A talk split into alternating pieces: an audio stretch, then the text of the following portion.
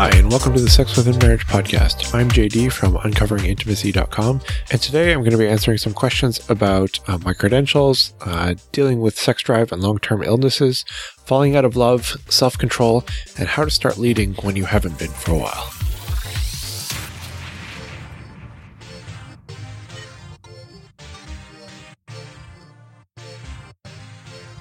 So these questions are from our Have a Question page on the website. It's a page that we have that people can ask questions anonymously without having to worry that people are going to think that they're weird or that these questions are going to get out. I have no idea who these people are unless they explicitly tell me in the message. And so I have no way to reach out to them or anything. And it helps people feel safe that they can ask a question and get an answer without any kind of fear of reprisal or people thinking things about them. So the first question is, what are your credentials? This is the first question my wife will ask when I offer some information from your blog. This is not uncommon. I've had quite a few people say, look, I talked to my wife about this and uh, she wants to know what are your credentials? You know, are you a doctor? Are you a therapist? What? And usually I don't share my credentials because really credentials don't mean that much in this field. You know, uh, my pastor, who is an actual pastor, he went to school uh, for it. He has a degree in theology. I believe he's working on his master's degree in divinity. And uh, he tells me that I'm more qualified to deal with relationships and to talk about communication than he is. And that's not uncommon. Uh, there's a lot of pastors who feel this way. Back in 2005, there was a survey done, and I'm going to share some of the stats from that. So 75% of the pastors felt that they were unqualified to lead or manage churches or to counsel others. 75% is three quarters of them uh, felt that they they were not qualified to do this. And these are people who, uh, again, they have degrees, uh, sometimes master's degrees, some of them doctorates, uh, and they feel they're unqualified. Uh, and kind of the statistics of their lives show that as well. You know, 77% of them felt that they themselves didn't have a good marriage. How can they be teaching other people how to have a good marriage? And 30% of them said that they've had affairs with parishioners. Uh, another 38% have either been divorced or, or were in the process of being divorced at the time of the survey. My point is, you know, just because you have a master's of divinity or a degree in theology doesn't mean that you're necessarily qualified. And it's not just pastors either. Either um, counselors and therapists and social workers and sociologists, they all have divorce rates well above the national average in the U.S. And often, uh, the professions that they're in to try to help people, they don't always do as much help as uh, they perhaps should. You know, 38% of couples who receive marriage therapy end up divorced within the next four years. And I mean, that's that may sound a little shocking. Uh, it's not really that surprising because people typically only go to a marriage counselor once they're already having problems and they're already on their way to a divorce. Uh, but 25% of the couples who re- received marriage therapy said that their relationship was worse two years later. And that's, that's a little startling. Uh, and my whole point is that, you know, credentials aren't everything. And uh, usually, when people are asking for credentials, like what is their credentials, it usually means they're getting prepared to reject whatever you're going to say to them.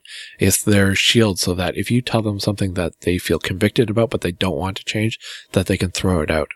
Because ultimately, truth is truth, and it doesn't matter if a doctor is telling you it, or a pastor is telling you it, or some guy on the street is telling you it. Uh, a lot of times, you know it and it doesn't really matter where it comes from if if you feel the spirit telling you this is right. Uh, but lots of times we like to use these things to say, "Oh, well, I don't have to listen to them because they're not qualified." But uh, since you asked, uh, I have a diploma in uh, marriage and premarital counseling. I have five years of experience blogging and researching about sex and marriage. I have a 16 year marriage of my own with my wife. She's my only wife. She will always be my only wife. Uh, I have five children, uh, ages 10 and under. Um, I have many coaching clients. I'm afraid I don't have a number off the top of my head. Uh, and I have no idea how many emails I've answered, uh, to people asking about questions and how many responses that I've got saying, um, thank you for the help and things have improved. Every week I get an email from somebody telling me, uh, that their marriage is better. And I have the privilege to be part of that solution. And uh, I'm not saying that to brag. I'm saying, you know, some of these things are I consider part of my credentials. As well, I've done webinars. I've had radio shows ask me to uh, go on and be part of their panels, and I've done it. Some some web talk radios, um, some live radio stations as well. Uh, my blog, uncoveringintimacy.com, gets about a million page views a year and about 250,000 people um, visit every year looking for solutions to their own marriage problems. And frankly, they wouldn't keep coming if they weren't uh, actually finding the help that they want. And this podcast, uh, we're only in our 30th episode and it's got about 50,000 downloads and it keeps growing every week. And last year I was quoted uh, in a book by Kathi Lipp and Erin MacPherson. It's called Hot Mama 12 Secrets to a Sizzling Hot Marriage. And it's a, like a real published book. And, and they had a lot of uh, marriage experts uh, who are licensed um, practicing therapists and counselors. Uh, I was quoted more in the book than any of them as a quote unquote sex educator. So that's kind of the gamut of my credentials. And again, at the end of the day, it honestly doesn't matter that much. If something makes sense to you, if you read it and you're like, this is going to help my marriage, then you know it's going to help your marriage. Yes, sometimes having the credentials is helpful to get past that first initial um, kind of shield of your spouse. And believe me, I've had many, many people come to me and say, Oh, my wife won't listen to you or my husband won't listen to you because you're not a therapist. You're not a doctor. You're not a pastor. And uh, a lot of them come back later going, you know what? They were skeptical, but now, uh, now they see the value in what you're saying. And if you really need to wave the credentials flag, then yeah, you can say JD has a diploma in marriage and premarital coaching. And, uh, he also has a very happy marriage. Uh, not only that, but we started off with a very unhappy marriage. So I have experienced moving marriages from unhappy to happy, both in my own and with many of my coaching clients as well. Our next question is, hello, uh, my wife is sick and can barely have sex. As a man, I have strong urges, but I always feel bad asking her when she's been sick for months. Sometimes I feel like I'm being abusive. Never have I thought of cheating with another woman. I love her with all my heart and I love God. I want to do, I want to obey him with everything. When I'm alone, I think of her and masturbate. Is this wrong? It helps me not bother her and I pray for her recovery. Now, uh, my, my opinion is that, uh, yeah, I don't think a couple should masturbate alone. Uh, that should not be a solo act. Uh, and many people disagree with me and, you know, you'll have to decide for yourself where your conviction lies there. But what I wanted to address more in this post, uh, because I talk about the subject of masturbating alone on the blog lots of times because it's been brought up countless times. Uh, but I wanted to answer this person to say, why don't you talk to your spouse about it? You know, ask her, see what she says. Uh, for many of them, I bet they'd much rather you do it with them in their presence. Even if they can't participate, even if you can't have sex, you know, you might be able to manage mutual masturbation or just uh, her being there and being supportive with you. And then at least it can be a shared experience, even if you can't have sex because of the illness. I know it's difficult and somebody's going to say, oh, well, you don't know what it's like unless you've been in their shoes. And I agree. I don't know what it's like if, unless I've been in their shoes. Uh, but time and time what I see the Bible telling us is, you know, prepare what you're going to do before you're in this situation. Because once you're in this situation, we as humans, we tend to make really stupid decisions. Uh, we let our emotions and we let our urges um, dictate what it is we're going to do unless we've purposely decided beforehand how we're going to act and uh, how we're going to follow God. So I think you should talk to your wife uh, one of these times when you're not feeling that uh, immediate urge, when you can speak rationally, you can be, speak calmly, you can be loving, and you can say, "Hey, here's a struggle uh, that we are having in our marriage. How can we address that?" All right, this next question, this reader writes, Hi JD, I've communicated to my husband about trying new things and not holding back after 13 years of marriage. He is recently making changes for spiritual growth, which I'm all for. It seems to me that he doesn't really give our sex life a thought. I've tried lingerie and listening when he tells me about the stress he feels. I'm to the point now where sex isn't even a thought for me, and I feel differently when we do have sex. Like part of me has no more spirit for sex. What can I do? Is this all a stage of falling out of love with my husband?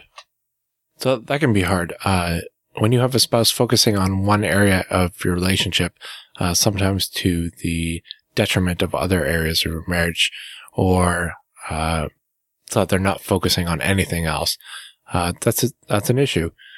Uh, it really shouldn't happen that way. We we shouldn't be so focused on one thing that we start ignoring everything else.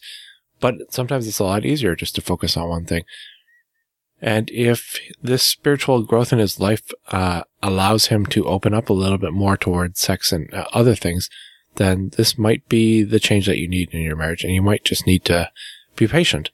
But you should definitely have a conversation about it and say, hey, this is causing problems and this is causing stress in our relationship and it's causing me to worry. You asked, is this a stage of falling out of love with your husband? That's entirely up to you. Uh, when people fall out of love, it is not that uh, something has changed in the relationship. It is something has changed in your mindset. Uh, you've decided that you are no longer getting what you want out of the relationship, and so you're you begin to check out. So, whenever someone says that they they just fell out of love, uh, they say that because they don't want the blame to be placed on them. They don't want to accept responsibility for their own uh, feelings and for directing their own heart. And that's what our t- society tells us to do. It's our kind of uh, easy out for saying, I'm not getting what I want. And it sounds a, lot less selfish. But really, that's what it's covering up. It's covering up the selfish desire of, uh, I'm, I'm not getting what I feel I deserve in this relationship. And so then I don't feel loved and therefore I'm checking out. So is this a stage of falling out of love with your husband? That's up to you. Um, if you make a concerted effort and you make the decision to say, I'm going to stay in this marriage, uh, because I've chosen to love my husband, then no, there's no reason it has to be. And you can probably get through this period and, uh, move on to something else and move on to the next phase, phase of your relationship. And this period might actually build it up because you can learn uh, to be self-disciplined and to not let your emotions control your choice to love your spouse. I'm not going to lie, that's, it's a difficult thing to do, but is definitely possible to do. And so it may be that, you know, with all these changes uh, into spirituality, uh, the change perhaps in the direction of life that he's trying to do is causing a lot of stress. And stress, uh, can definitely be a, a killer of arousal patterns and what we call sex drive and everything else. Uh, so it could be that it's not that he doesn't love you and it's not that he doesn't find you attractive. It's just that his brain is under constant stress right now. And so it's not, it's not even open to inputs about sex. And so it may be that he needs to, uh, find ways to, uh, express himself so that he can, uh, so he can share that burden with you uh, so he can not feel as stressed. He can kind of close a stress cycle. Uh, because this is a problem that happens a lot in our society that we, we constantly feel this stress. And so it constantly kind of hits the brake on our arousal patterns. But really, I think what needs to happen is, uh, you said you've commu- communicated to your husband about these things. Um, I don't know if you're communicating with your husband. And those are two very different things. One is saying, just telling them, this is what I want. And the other one is saying, this is our issue together in our marriage. How are we going to solve it as a team? It shouldn't be approached with, uh, you're not giving me what I want, but rather that, uh, we have an issue there that really needs to be discussed and we need to find a solution to together. Next, I have two questions that I thought I'd tackle at the same time because I think that they're, uh, definitely related and, uh, I have the same answer for both of them. So the first one is, my question is, I've been married for five years now, and for the past two years, my wife lost all sexual desires. We have sex like three times a month now, and now I'm catching myself masturbating a lot, and I don't want to go out and cheat per se. Please need advice. The second one is, my wife doesn't want to have sex with me. She will about once every 10 days to 21 days, but she says she doesn't want to. How does a man just turn it off and still bond to her? I find myself pulling away and I feel like I could be tempted to look somewhere else. So these two questions have a lot of similarities. Uh, they're married. The, both of them, the husband is the high drive spouse. Not that that really makes a difference in this case. Uh, for both of them, the well, they say their wife has lost all desire, doesn't want to have sex with them. But in both of them, they're saying they're having sex three times a month, about, uh, maybe less. So the first thing I have to address is, you know what, three times a month is, is not like, it's not a lot, but it's far more than, uh, marriages that are typically considered like in dire straits. Like typically we call a sexless marriage one that's less than 10 times a year. So that's less than once a month. And, uh, depending on what's going on in your life, uh, three times a month might actually be a pretty good frequency. Um, I know for us, when we have young children and they're not sleeping through the night yet and you're still getting up multiple times, uh, if you're having sex more than once a week or even once a week, uh, that's pretty good. Now, I'm not saying it's not an issue. I'm just saying, hey, this should not be something that makes you go out and cheat. I mean, you're still having sex, what, at least every other week. And so if you're worried about cheating, then frankly, you have a lot of work to do with self-control. And same thing with masturbating. I mean, if there's no reason that you can't wait less than two weeks to have sex. Um, again, I'm not saying it's ideal, uh, but I am saying that if your spouse finds out that you can't wait that long to have sex and that you'd rather damage the relationship rather than wait for her, then you might find that that number of uh, sex three times a month drops significantly. Because I get emails constantly from wives saying they just found out their husband has been masturbating secretly and it hurts them so much that they no longer want to have sex at all. And it's a struggle to try to convince them sometimes to even stay in the marriage. Uh, because for a lot of wives, that is, that is the same as cheating. So one of the questions was, how does a man just turn it off and still bond to her? You don't. You don't turn it off. Uh, you can't, you don't pretend it's not there. Uh, this is a desire that God gave you and it's natural and it's healthy. And trying to get rid of it is like trying to ask God to break his creation. And I don't think he's going to honor a request like that.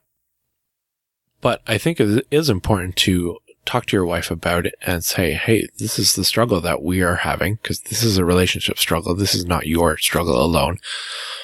Uh, and to say, what can we do about it? Can we seek help? Can we get an outside opinion? And, uh, I have lots of couples that come to me for that outside opinion. I'm try to my best to be very fair and to listen to both sides and explain to both sides, hey, this is what's going on. This may be why you're not wanting to have sex, and this is what sex means to him on an emotional and even a chemical level. because a lot of spouses find that uh, it's helpful to have somebody outside of it to kind of mediate that discussion and to kind of point them into the direction where they can each kind of stop looking at uh, what makes me happy and instead focus on their spouse and say, well, I'm going to work towards making them happy instead. Uh, because that's really how marriage is designed to work. That if we stop serving ourselves and we start serving our spouse, as long as both spouses are doing that, you get a far better return than if both spouses are being selfish. So my advice is talk to your spouse about it. Tell them this is a struggle.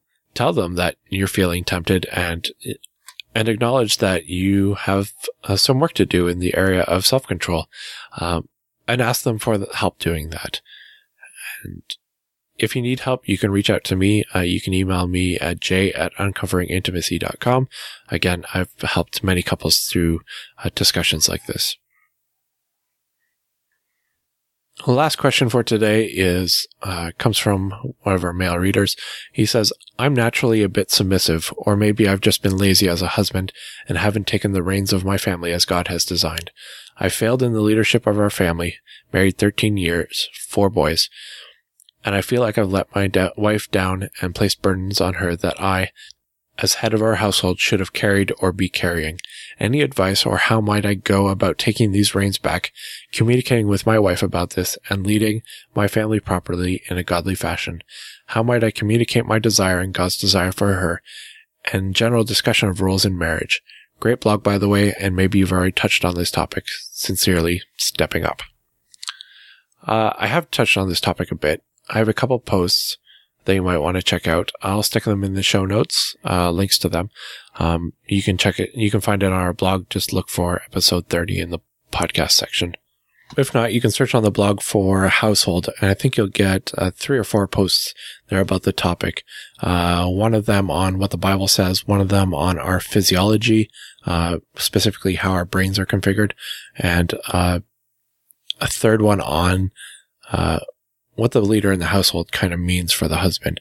Because a lot of people misunderstand it and think that, oh, you know, as leader of the household, you get whatever you want. And that's really not how it works. It's more about accepting responsibility for everything. And that can be a, a pretty big role to take on. So how do you ease into this role, especially if you've been married for 13 years and you haven't been doing it and you've got kids who haven't been watching you do it and they're used to taking direction from the mother? Uh, the two things I would say is have a discussion about it with your wife, which I, which is pretty much my answer for everything is you should talk to your spouse more. But anyways, talk about it and say, this is how you're feeling and ask her what she thinks. We'll ask her what her opinion is. And I find that most wives, the vast majority, in fact, um, want their husbands to take more of a leadership role, to step up more. Um, however, at the same time, they also fight against it. And part of this is because men typically have done such a bad job of this in the last generation or two that they don't feel safe kind of giving over control. They feel like the family's going to fall apart. And they're kind of right to think this because if you're not prepared to do it, then yeah, it would fall apart because there are many, many men that are very passive in their role as the leader of the family. And unfortunately, we've kind of been breeding Christian men to do this.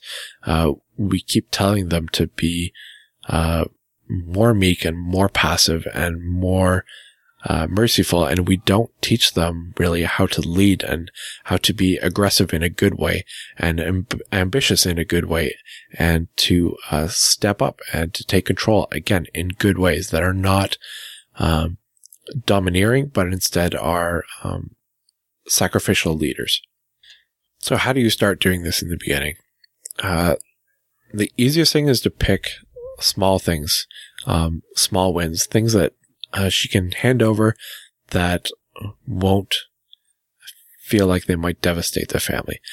And generally these things are things that aren't being done yet. Uh, I'd start with uh, spiritual aspects of the family because often when the man steps out of that role, um, there are a lot of wives who won't pick it up. And I'm not really sure what the reason for that is. It's just, it's kind of one of those things that if nobody's focused on spirituality, then it kind of doesn't happen uh, it just kind of falls by the wayside because it's something you can drop and you don't feel any immediate loss. Uh, and it's not a really big measurable gain that you feel in a family. Like you can't look at it and go, Oh, that's because we have a strong, uh, spiritual underpinning for our family. However, it does affect the whole family. It's just in, in more subtle and uh, all encompassing ways. So it's hard to pinpoint. So I would, I would start leading prayers uh, that would be the big thing. You know, make sure that at meals, um, you do family prayers. Uh, if you can, start family devotions.